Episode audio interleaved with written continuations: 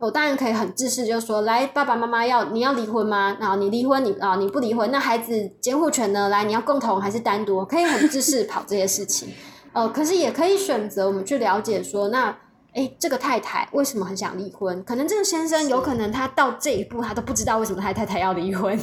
其实你有时候脑袋放空空的，脑袋什么都没装，就觉得很简单，来呀来提离婚，来告他怎么样？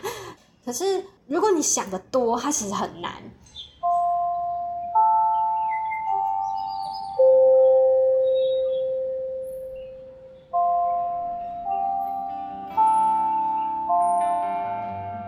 诗时间，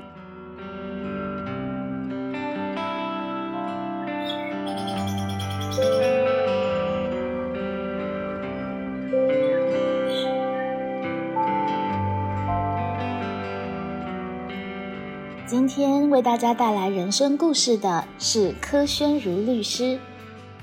宣如同样出身台中女中相声社。带着他对语言表达还有对人的兴趣，走出了他三十多岁的斜杠人生。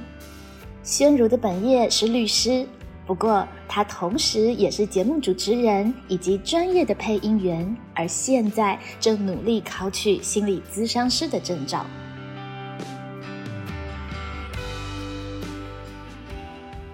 比起商业案件输赢四千万的案子。他会不自觉地更在乎离婚案件里孩子可以怎么样比较不受伤。他看重个案在他面前的脆弱与信任，关心每一桩案件背后的故事脉络和纹理。人文社会工作看起来简单，不过一旦对人动了心，真的对人在乎了起来，又会变得很难。却也因此很有挑战。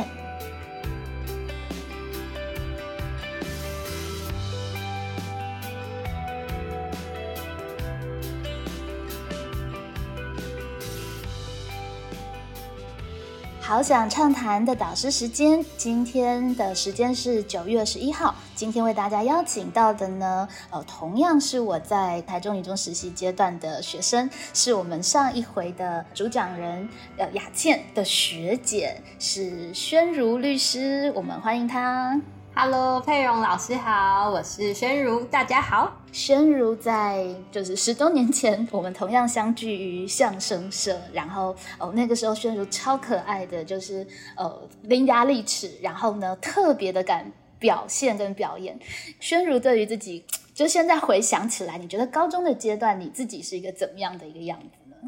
哇！刚刚你说十几年前，我刚刚算了一下，嗯，好像真的十六年前。然后十六年前刚好是我十六岁，所以已经好像活了十六岁的两倍的人生。然后我刚刚也才知道说，哦，原来别人那时候看我是伶牙俐齿、很敢表现的形象。原来我自己觉得自己有气质端庄，这是一个误会。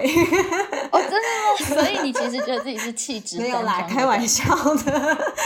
嗯，当时的自己哦，我觉得当时好像高中过得还蛮快乐的诶就是我觉得自己高中因为在女校，其实我觉得蛮放松的，因为跟一起女女生的朋友一起，然后那时候也不太，我们没有什么说要在异性面前有一个什么装个形象啊，然后要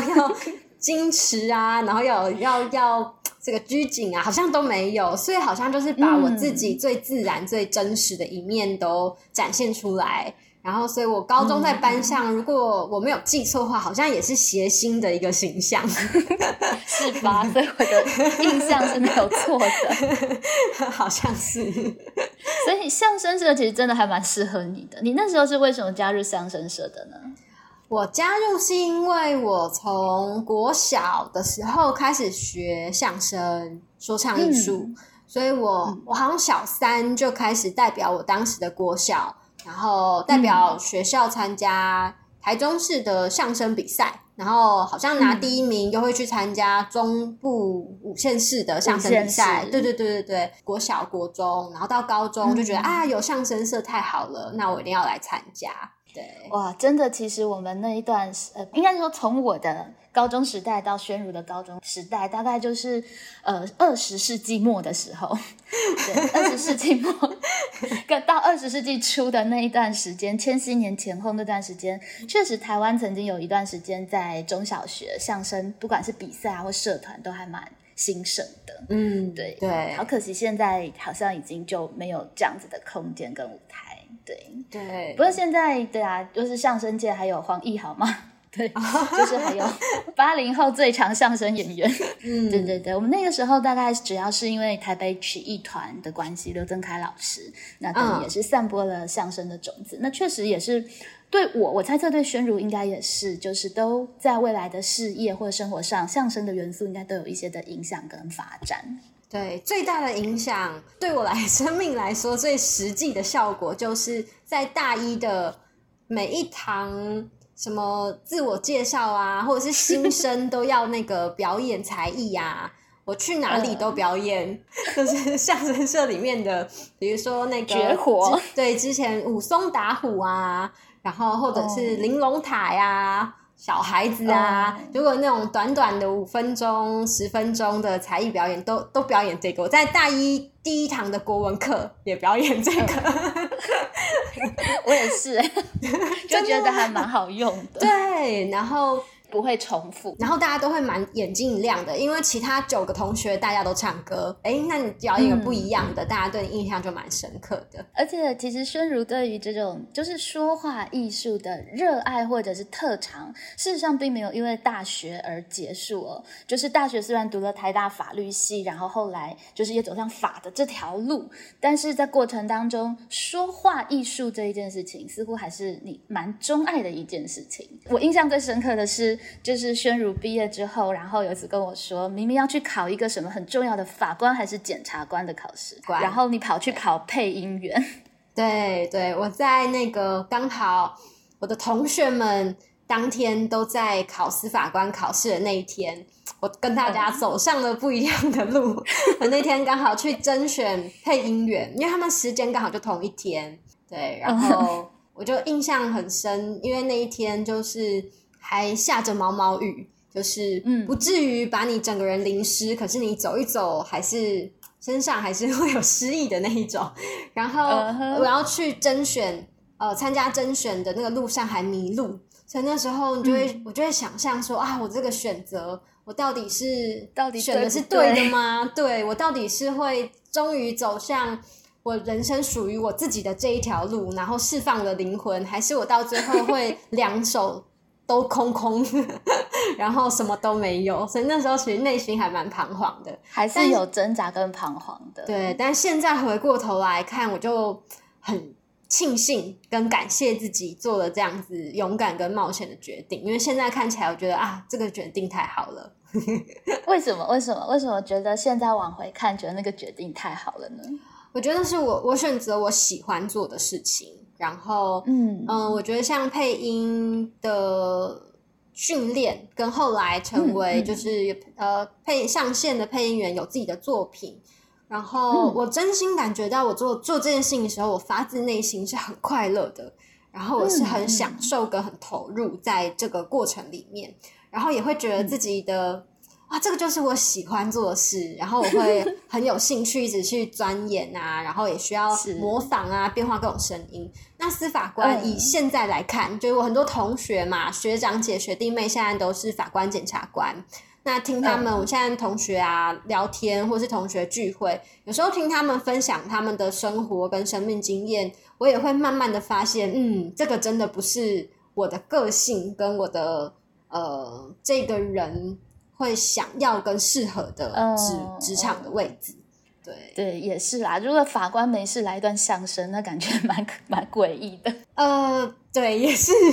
只是像比如说司法官，他是公职嘛。所以，他某程度上，你我就不可能有这么多的工作的选择，同时在我的生命当中。你当法官的时候，你没办法在同时是主持人，同时是是配音员，就是你你其实呃，他会受到蛮多的限制。然后他在公务员的体系下，其实他你做的事情，包含上下班时间或等等，其实对我来说会觉得有蛮多限制。很多时候，哎，我就没有办法做我真正想做的事情。但对其他不同个性的人来说，可能是一个很好的选择。是是，所以这个适性确实是在就是职涯选择上面非常重要的一个部分。可这个有的时候也不是纯理性去思考出来，还真的是必须把自己丢，就是丢在这个人生的道路上，然后在毛毛细雨里面十字路口选择，然后碰碰碰去感知出来的。对我感觉，通常理性都想不出来，永远都会纠结在那边想半天。是。嗯，对，还不如就去试试看。通常感觉对了，或是感觉错了，就会特别的明显，告诉你说，嗯，这个要不要继续下去，还是要改变，都是靠感觉。宣如可以稍微跟大家介绍一下，其实宣如应该也算是个斜杠青年了，就是其实有蛮多的职务，呃，事业上面有蛮多的 part 的部分，就一般人看起来会觉得好像很不搭嘎，可是其实。run 起来又好像是彼此是可以互相相得益彰的。你现在身上比较主要的大概有哪几个重要的 case 跟身份呢？呃，如果说以工作、以职业来说的话，一个当然是律师嘛，就是我目前做最久的一个工作。那另外一个是心理智商，是我最近我目前已经是硕士了，所以就大概这几年，然后也花很多时间在投入养成训练。那我目前是刚完成两年的实习心理师的阶段，呃，幸运的话，明年可以考就是心理师的国考，那可能也是未来我想发展的一个部分。那第三个大概是我在公视目前有一个儿少的节目叫《青春发言人》，然后目前有担任主持人。对，那目前还有少数的一些配音的呃的一些 case。对，那其他的就会是呃有参与一些社团法人的一些协会啊、公益的团体呀，或者是组织在里面有扮演一些角色，或是比如说有时候到校园呃去做模拟法庭的。法治教育的推广的讲师、带领者，或者是呃校园、职场啊，都会有一些性平案件的调查委员等等的。听起来就还蛮多元而丰富的，而且其实等一下我们就这就是再往下谈，就可以看到宣如怎么把这些身份其实做还蛮好的谦和跟融合哦。我们先从宣如最主要的工作就是律师的这个工作谈起。我首先蛮好奇的，就是现在这样子的疫情风云之下，其实在教学的现场是一个天翻地覆的状况，有好多的教学方法都进行了改变。那不知道在法庭呃。律师的职业的过程当中，疫情有带来什么样的影响？那你们是怎么应应的吗？有带来很大的影响，因为 呃，法院本身就会是每天的人各式各样的人进出量是非常大的。那加上其实都是四面八方各地来的人，所以其实像之前疫情期间，就是各个法院也不时传出谁谁谁又被。呃，隔离了，谁谁谁又被自主管理或确诊，那所以法庭开庭的风险其实很高，所以呃，我们从五月开始，呃，法院就暂停开庭，几乎是几乎是所有的庭期大概两个多月，只有是像通缉犯啊，或者是非常紧急必要，一定要马上处理，好现行犯等等才会开庭，那其他的都暂停，所以像当时我的。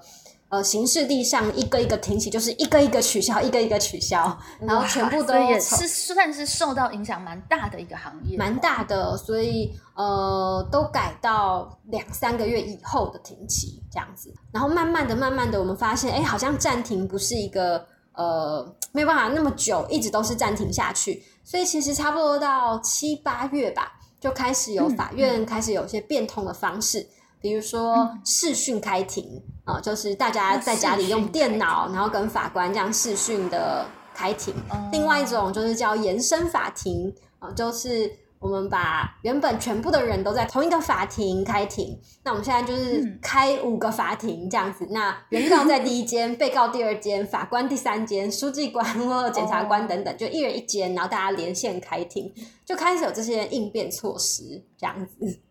不过，好像实际上也会带来一些可能比较没有办法解决的困扰，对不对？对，其实有很多很多困扰，包含比如说，呃，我们说要传证人，那传证人其实最大的就是说，你你要是在完全不受影响状况之下陈述，那不能有被影响啊，或串证啊，或或是有人在旁边威胁你。可是你看，如果证人在家里面对着电脑作证。可是其实电脑的镜头照到以外都坐着什么人，或是给什么暗号，或者是提供资料给他看，对，都完全不会知道。所以这个作证的真实的陈述的能力，其实有时候就会蛮受质疑的。那法院如果要提示什么书啊、证据啊什么的，有时候大家也不容易看得到。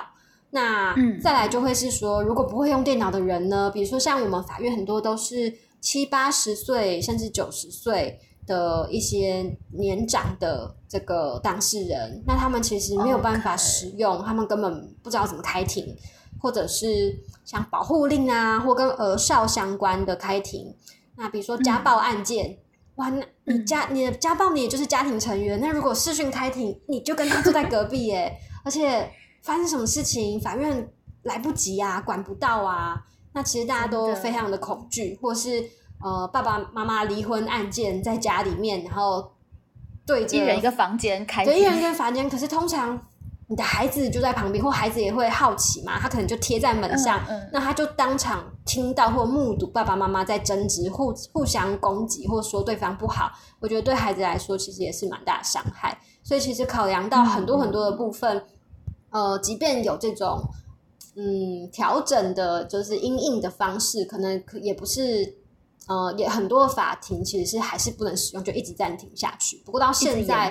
对，现在是有呃疫情趋缓之后，大家从八月、九月有慢慢的开始在恢复开一些庭，这样子。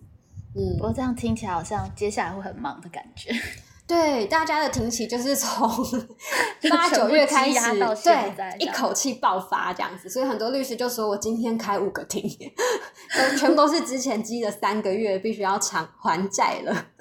没错，所以其实确实，我们有了这些画面，才可以感受到，其实确实在疫情之下，有非常多的细微的转变，然后也都考验着我们怎么用聪明的方法去应对。这个部分听起来确实又比校园更加棘手一点。尤其至少以高中生来说，学生理所当然就会用电脑，那讲的内容好像也在家庭空间里面还算可以容纳。可确实像是法律这种比较尖锐的一些事情的话，它确实可能在那个空间限制上面就会产生蛮大的问题。是是，对。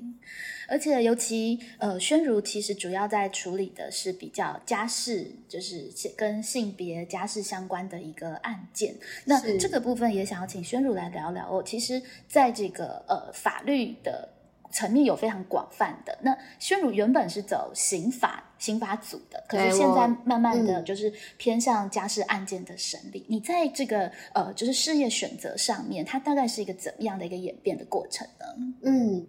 呃，我研究所法研所是念刑法组，对，然后呃，其实当时大四毕业，然后研究所要选组的时候，一开始我也纠结了半天，我不知道我要选哪一组。其实一开始大概有哪些组呢？哦，我们大概我们好像有八组吧，还是九组呃民法组，然后刑法组，然后商法组，商商业的商商法组，然后国际法组。公法，公法就是跟政府啊、宪法呀相关的组别，然后有基法组、基础法律组，比较它比较像是法哲学或法理学的概念，然后有财税法组，嗯，还有什么没有讲到的，就是有差不多有这些不同的组别。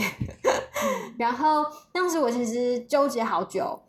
后来选刑法组是。我其实觉得刑法是我觉得跟人最相关的一个组别，因为比如说大家想到民法，那可是民法其实我们常常很多探讨是，比如说契约啊、公司啊、股东会啊怎么处理啊、承揽啊、委任啊等等的。那可是呃，刑法里面它其实终究是环绕在人身上。比如说，我们说我们讨论犯罪学，犯罪学其实在讨论就是一个人他活得好好的，那他为什么会去犯罪呢？那所以然后在犯不同的罪，那人的动机是什么？然后得达到的效果是什么？那刑事政策讲是说，哎，我们社会上就是会有犯罪，那我们要制定什么样子的处罚，怎么样子的一个处遇的方式，才会让人比较不会继续去犯罪？那我觉得这里面就涉及到很多人性的思考，你得很深层去了解一个人。这里面有社会的问题，有政治的问题，阶级的问题，贫穷议题，或者是嗯性别哦，或者是经济，然后我觉得就可以从各方面的部分去讨论。哎，那我们要有通奸罪吗？我们要有杀人罪吗？那我们一个性妨害性自主，一个性侵害案罪，我们要定几年？呃，大家觉得比较适合？那我觉得这里面我觉得就很有趣，我们就就会 以及加害者跟被害者是不是是否必定处于一个零和的关系？就是我们说所谓的。加害者全部都速审速决，全部都严惩重刑。哎，我们的被害者就会最觉得哇，受到抚慰了，是正义最好了。哎，这里面到底怎么样衡量？我就觉得，哎，这个是呃，如果要思考，我觉得它是法律中我当时觉得最有人味的一个组别。所以，其实吸引你的部分还是在，就是人跟人的相处，就这些人怎么样可以更好的一起生活在一起，这个。部分，因为相较之下，民法它可能就会跟呃，可能钱财啊、商业就会比较相关，但是刑法它碰触到的都是人的作为所产生的一些影响跟规范，是这样子吗？嗯呃，其实每一个法也都跟人性相关啦。其实如果要深入的讲，都会有。不过呃，以当时 我们当时在看，其实确实其他组别有时候像民法，我就觉得啊，好像在处理。很多的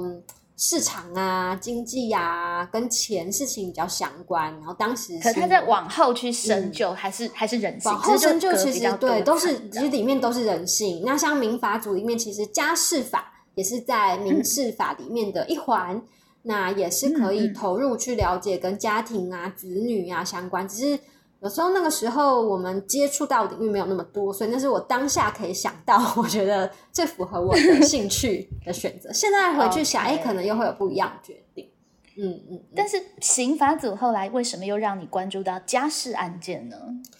这个又变成是我呃刑法组毕业之后，后来就做律师。然后做律师的时候，其实我一开始确实是偏一个比较传统。的事务所，它就是所有的刑事、民事各式各样基本劳资纠纷啦，这个工程款案件啦，然后呃性侵害也有啊，然后会有什么呃承承揽经销商的争议啊，火灾啦，什么都有，就各式各样案件都有。那在承办各式各样案件的过程当中，我就特别发现我自己对于。呃，跟家庭关系，然后跟孩子亲子关系，或是跟性别、跟性侵害这样子类型的案件，我感觉到我自己我身上就是会觉得特别关心，然后特别有热情，会想的很多。在下班之后，可能我手上所有的案件，哎，我就会特别去关心，说，哎，那这个太太跟先生他们今天在事务所这样协商，他们回去之后，他们今天怎么样？他们的孩子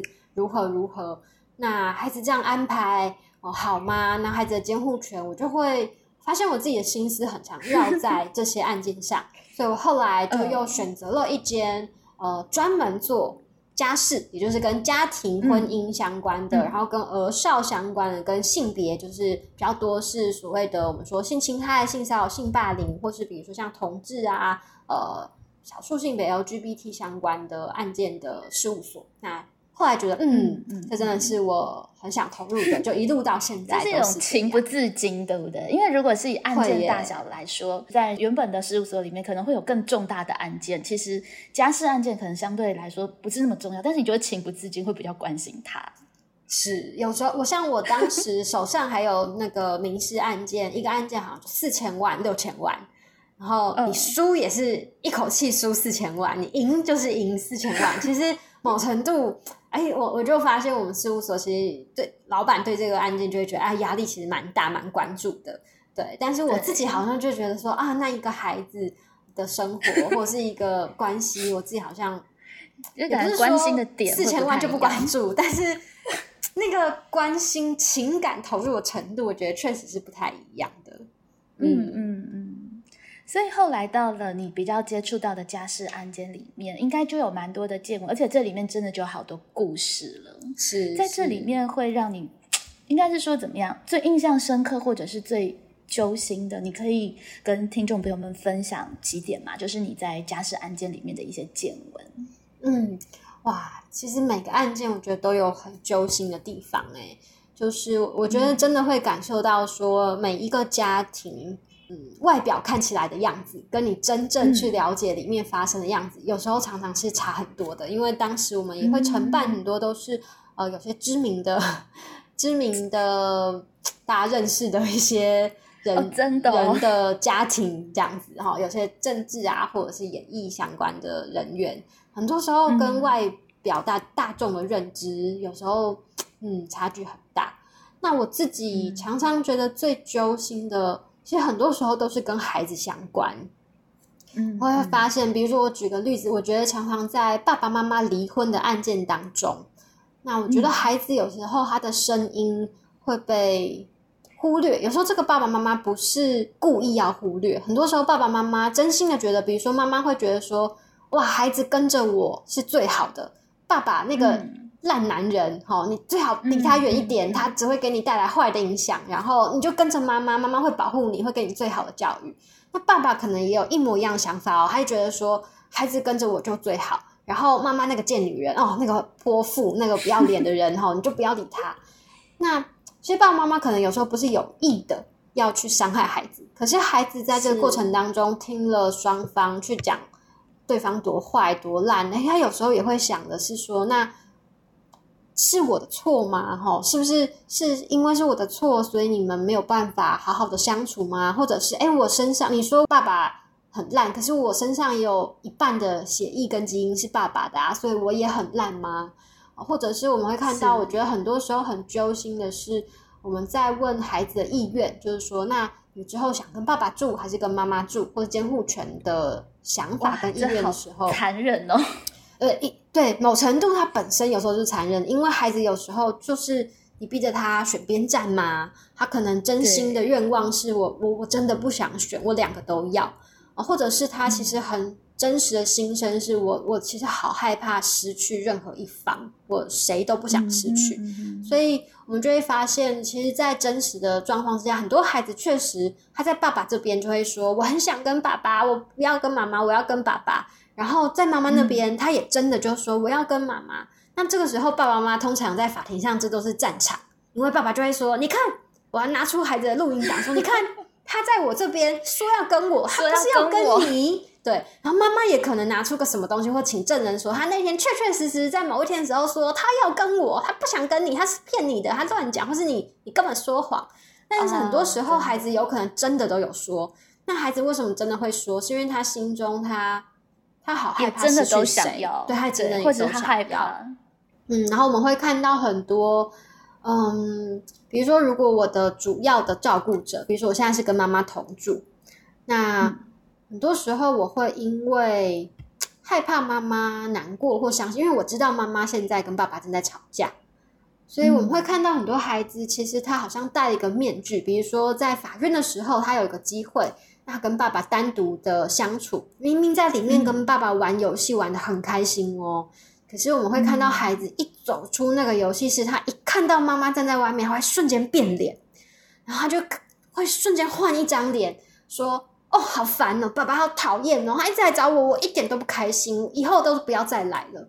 他其实，嗯。我觉得孩子可能这时候内心会蛮复杂的。我我们有时候不太确定，这个孩子是因为我怕妈妈担心，还是我怕妈妈骂我，觉得我背叛他吗？或者是我担心我怕妈妈生气，我可是我等下要跟他回家，他会说：“哦，我一天到晚养你，带你去吃这个，你爸爸跟你玩两下，哎呦，你就被骗了。他这样子你就觉得他对你好哦 之类的。”就孩子有时候听到这种酸言酸语很痛苦，所以每个孩子在法院很多时候我们会觉得。哎，他有时候不能说他自己的心声，甚至他变成一个照顾者。当孩子说“哎，我选爸爸”的时候。有时候你真实去问说你为什么选爸爸？有些孩子真实的原因是他觉得，你看妈妈又有男友或有家人照顾，可是爸爸好孤单哦。然后我觉得我好像有义务去陪爸爸跟照顾爸爸。嗯，可是很多时候他不是用说怎样我最快乐、是非最开心，就是大人的是非对错，他变成要去照顾大人。这些其实我觉得常常都蛮揪心的。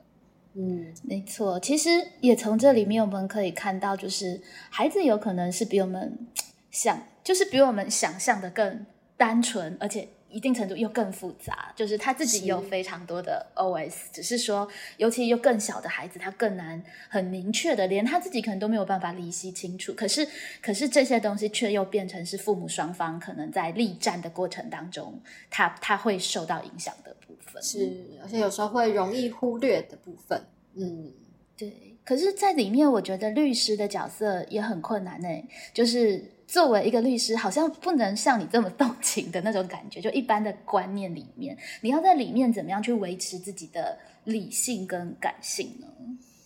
嗯，我觉得理性跟感性有时候它不是分割的，因为我们每一个人同时其实常常都是理性跟感性一起下去运作。那我觉得办家事案件其实真的蛮特别的啦。我觉得确实在办民事跟刑事，就是其他的案件的时候，我们会把法律要件、事实、证据会放的比较前面，就用法律的思维，因为一个土地哦，到底这里面有没有借贷？对，我们会去呃把理性部分放比较前面。但是像我主要承办的案件，像是家事啊、儿少啊，或者是呃有时候性侵害等等相关。我反而会觉得这些案件的本质上，我很多时候，嗯，我是一起思考的。尤其我在思考的不是法律还是感情，或者是理性还是感性。有时候你我其实他是在一起，我就思考是，我看到我眼前有一个家庭，这个家庭现在出现了一个困境，那这孩子在里面是受苦的。那我可能想的会是，那我怎么帮忙这一个家庭里面的人？嗯。脱离现在的困境，那我怎么样可以使孩子或是这里面的所有人都在这过程当中受到最小的伤害？那我可能先有这样的关心跟这样思考，那我们去想，比如说策略，很多时候我可能就不见得马上建议说啊，你们就诉讼，因为很多有一些呃，如果没有在办家事案件，如果他平常在办民事案件的律师，确实很容易就是说。呃，当事人说我要离婚，他说好离婚，来我们来起一个离婚的诉讼，我们我们程序我们就来告他。对，那可是有时候我们就没有想到说，哇，你告下去，或者是你启呃启动下去，对这个家庭、对于孩子、对于每一个人，他造成什么样影响？所以呃，我觉得是做家事，这也是我之前在呃当时投入那个主要做家事啊、儿少案件的事务所，我觉得学到的是，我们其实会。花很多的时间先了解这个家以及这家的每个人，他们的个性、他们的关系到底是什么样子，他们现在最欠缺的是什么？那慢慢梳理清楚了，我才去想说，那我们是用和解吗？调解吗？我们尽量促成协议吗？还是诶，我真的要用诉讼方式？那呃，在这里面其实有很多，我觉得有很多都是你可以呃可以。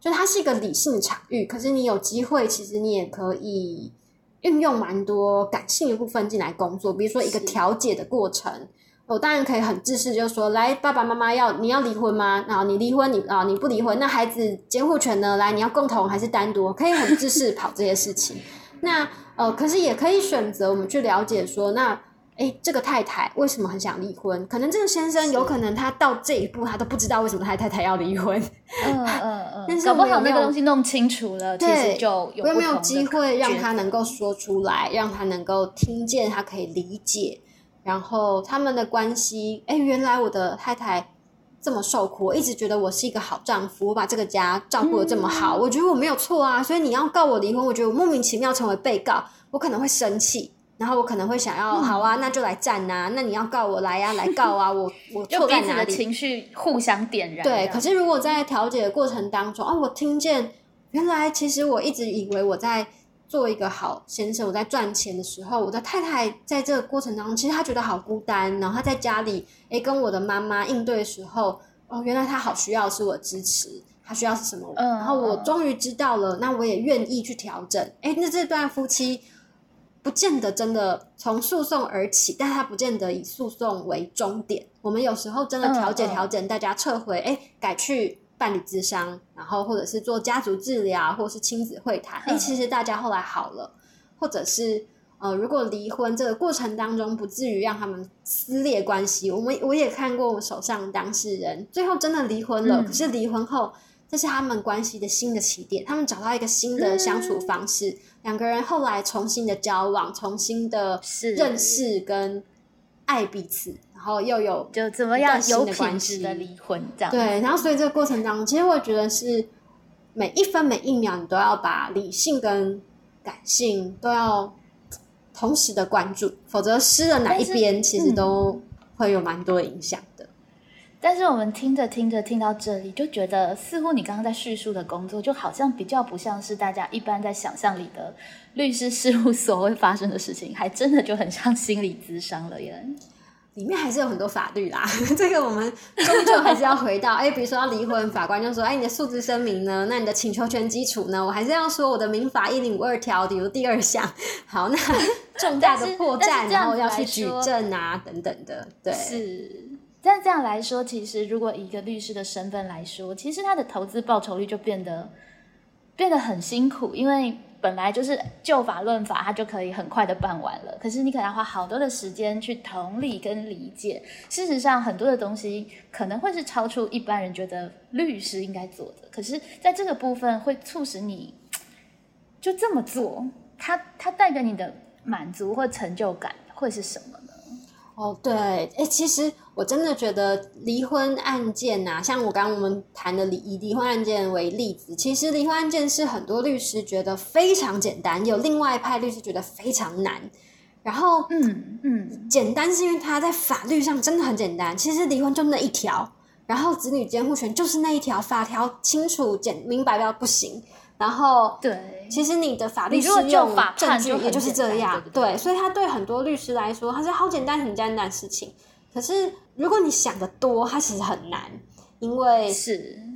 其实你有时候脑袋放空空的，脑袋什么都没装，你就觉得很简单，来呀、来提离婚，对来告他怎么样？所以我觉得很多时候，像我就觉得很难，很难是因为你一在乎每个人受不受伤，在乎每个人观感，在乎你在乎的是这个案件结束之后他们的关系变成什么样子，然后的时候，它一切就变得很难。那我觉得势必真的就会是要导入很多法律之外的部分进来。那、嗯我觉得这就是每个人选择。那对我来说，我某程度很愿意，也嗯，有时候我觉得自己很幸运，也感谢这样部部分，是因为我觉得我真的可以看见每一个人他嗯在人生，可能这是他人生中面对，或许是他人生最黑暗或最混乱，是，是。然后他觉得最无助的时刻，那你会看见，哎，每一个人他怎么反应？那我觉得有的时候，呃，当事人愿意交出他内心最脆弱、最不堪的一面展现给你，我觉得有时候是对我的信任，然后我会是。在这个时候，我有机会可以倾听他们，有时候陪伴他们走过这一段路。有时候律师可以做的也没有真的到那么多，我们没有办法把一个黑的案件完全说成白的，或是你们关系已经完全断裂，你跟我说。比如说外遇啊、家暴什么，证据都明嗯正确着，你说不要离婚，说实在话，我可能也没办法。可是嗯我怎么陪伴你，在这个过程当中，可以感受上舒服点，看得更清楚一点，更明白自己怎么了，关系怎么了。我可以在这个时候，呃，重新的去为我的关系做一个，以及我自己做一个新的选择。那我觉得在里面，很多时候我会看到很多的爱。就是虽然离婚是一个攻击的场域，可是，嗯，那个互动之下，比如说，我觉得有时候会有很多很动容的，还是会让我有很很多很动容的时刻。比如说，一个妈妈，她很爱她的孩子，可是这个孩子他在这个时刻，可能有的时候不见得是妈妈的错哦，可能他爸爸的家庭嗯一直说。啊，你妈妈很烂呐、妈妈不要你了啦，然后或是用各种方式说，哦，我已经帮你弄了私立学校。很多时候，呃孩子在这个状况下被影响，他说，哎，我我现在不想跟妈妈。可是，嗯有时候你会看到这个妈妈也不见得选择去争或抢，她愿意选择嗯尊重这个孩子，然后我用我的方式去嗯爱这个孩子，我也爱我的原本的配偶。然后，嗯很多时候我就会看见那个人的关系是这样。我如果一直都站，是对方也会跟你站。可是只要一方他稍微示弱，稍微愿意让一点，其实那个爱又就浮上来，你就会发现另另外一边也会觉得说，好啦，那我我也可以退让啦。就是那那我也不愿意，我因为也可以不跟你计较那么多。然后有时候就是用一些小小的技巧，你可以帮忙他们回忆，其实没有一无是处的人，也没有一无是处的婚姻，他们关系中一定有什么好的部分，一定有曾经感谢对方，然后帮助他们在关系最后结束时候再想起这些东西。除了结束，它同时也可以是感谢，同时也可以是祝福。然后看见人走过这个阶段，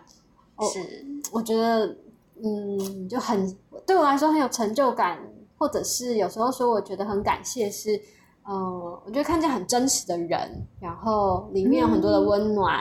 然后很多苦有伤有泪，可是也会有让你暖暖的部分，或者是你觉得有希望，然后。很感动的部分，我觉得这个就是做家事律师的一个 bonus，对，也是收获，对不对？虽然他可能人家 case 一下就谈完，你这样 case 可能要搞很久，嗯，有那么两三年，一个案件都没有结束。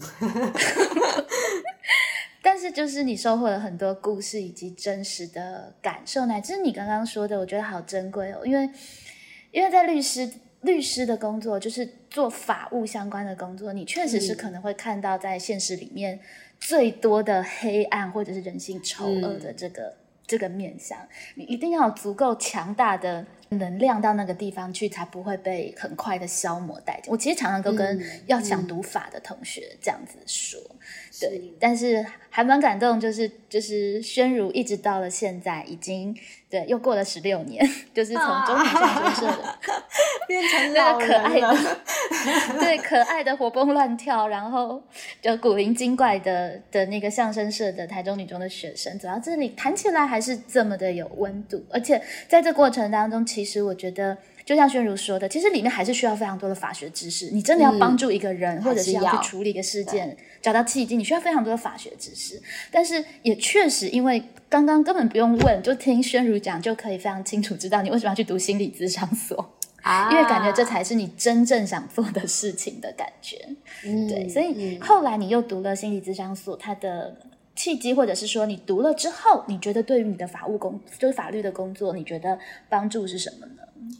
契机其实，我觉得从我自己做律师以前，契机就开始扎根。因为我大学其实就去在学校心辅中心接受，就是被咨商。对，然后我那时候觉得，哎，接受咨商这件事情，其实对我来说是真的非常重要的一个部分。然后，嗯，对我来说，我觉得改变很多，然后也帮助很大。所以那时候有种下一个种子。那当然，因为后来接触部分，我会发现，哎，法律其实能做的很多时候真的有限。然后包含像我自己，比如像儿少案件啊，我碰到一个，比如说五岁的，然后他被性侵的一个妹妹，我第一次接触这个孩子的时候，我真的是手足无措哎！我今天要跟这个妹妹会谈，然后我都我甚至都不知道怎么跟他开口问这个问题，我怕我问说，哎，他这样子摸你，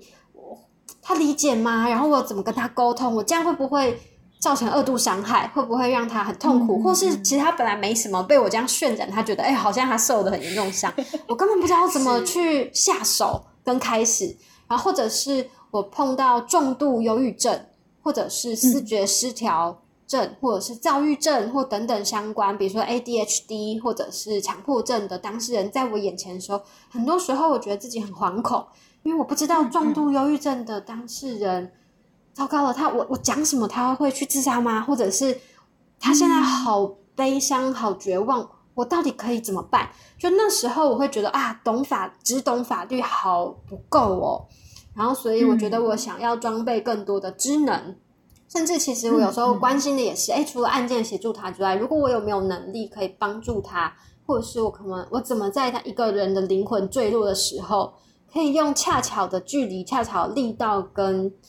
嗯，方式去某程度接住，那这个事情我觉得啊，法律的训练跟养成教育没有教我这些，那我会，我其实对于我来说，我很想去学。二方面，我其实也看见，就是说，我觉得法律跟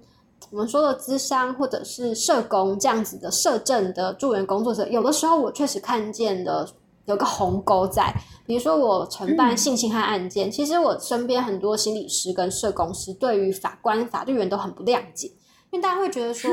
这个性侵害我当事人这么的受害者、被害者说怎么这个案件可能会无罪？这个法官是不是恐龙啊？什么什么毛病会判到无罪？这个没有正义公理可言吗？那我会发现哦，原来法律的逻辑，我们在思考事情。哎，我一个我觉得很合理，无罪应该理所当然。哎，可能是怎么对于可能助人工作者，他觉得不能理解。那同时我也会看见，呃，可能法律人也有，比如说我有时候也会碰到，呃，我的同学觉得说啊，我觉得。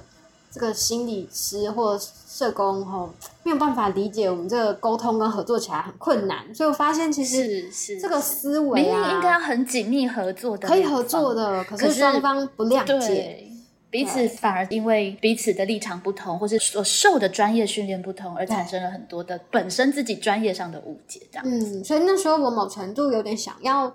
我的初衷啊，跟一个愿望是，我可不可以成为一座桥梁？我可以。帮忙，呃，心理，呃，或者是社工这边更了解法律怎么做。那同时，我进来受这样训练，同时我自己有兴趣啦。但是因为恰巧，哎，如果我有我知道他们怎么思考，他们怎么看，他们的思维、观点、价值观，哎，我其实也可以帮助法律人可以更了解他们一些。其实就是为了让人跟人的相处变得更加的美好。就是也许彼此其实都是善意，彼此也真的都是有心，但是就是会。人在一起，自然就会产生各种的误解。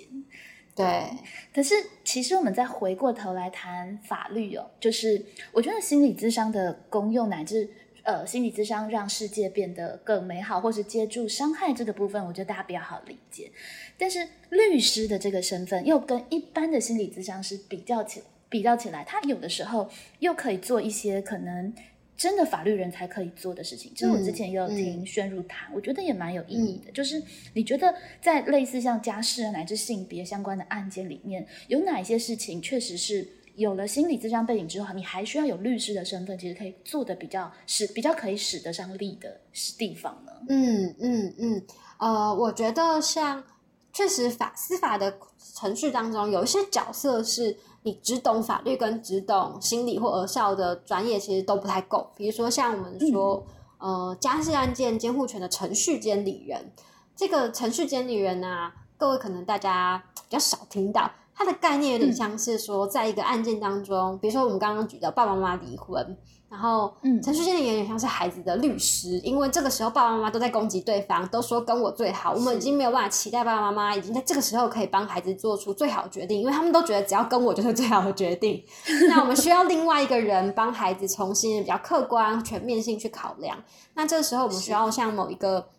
呃某程度像孩子的律师。可是你看哦，就是如果是法律人担任，那不适合，因为其实你很需要很了解，哎，比如说三岁、四岁的孩子，你要懂得儿少的发展，嗯，他的身心状况，他的需要，甚至如果这个孩子是有身心症状，好，比如说呃有一些呃疾病啊，或者神呃精神障碍，那更需要心理相关的儿少的专业，才可以真的去跟孩子对话跟了解。好，然后可是你又活在一个，你可是你又是司法系统当中的人，你需要出庭，然后你要写报告，然后所以像之前我就常常被很多心理师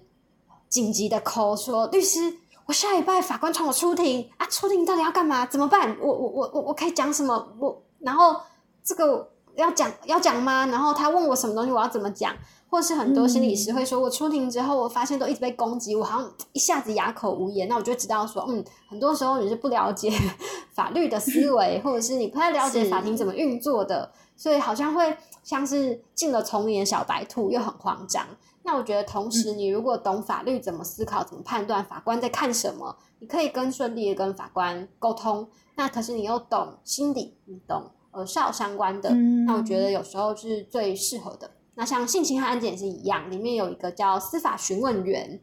他也是说，呃，如果被害者是儿童或心智障碍者，那其实有点像是你如何了解这个人，成为他的某程度的翻译，可是你又在司法过程当中可以准确的给予评估，了解司法的游戏规则。然后，那我觉得这个就会是有时候你要两个职位，呃，两个专业，如果都能有，其实会是呃，可能可以。比只有单一专业带来更多的观点，或是可以帮助到会更全面。嗯，对啊，就是其实律师可以让你在就是在法法庭的程序里面产生实际的一个呃，不管是要辩护或者是要捍卫的一个嗯还是得要力量。做这件事情。对，对，但是心理心理心理咨商的相关的专业可以让你把这件事情做得比较有质感。对，否则一切依法办那就很简单了。可是，可是确实有了心理智商的在乎，它其实可以把整个事件做得更加的有质感。所以，其实这也体现了在为什么在这个时代，大家就会蛮强调，包括我们回到教学现场，会蛮强调，就是呃，一个一个学生他在养成的过程当中，他不能够只是就是专注在一个一于一个一个你你就好好的读书考试，你必须要去感知社会，乃至你必须要有非常灵活的跨界跟连接的呃意识，以及至少更重要的就是好奇心，就是嗯你要有嗯对于不同专业可以连接，因为我们未来慢慢慢慢的开始，从上一集其实雅倩谈的病人自主的这样子的一个议题，嗯，对嗯。为就是以后的人为什么必须要必须要有更好的训练，是因为我们开始注重质感，不管是生死的质感，或者是说在法庭问案过程当中的质感，就是我们不是只要把事情做好，我们让这件事情做的有感觉，而且让大家在里面是舒适的。如果要达到这一步，那确实每一个人在关注事件的时候，他可能就会需要有更多、更细腻的，比以前更细腻，而不是就是啊，就照法规办啊，啊就照案例走啊，这样子的一个思考了。嗯嗯好，我们今天其实大概呃，就是透过了。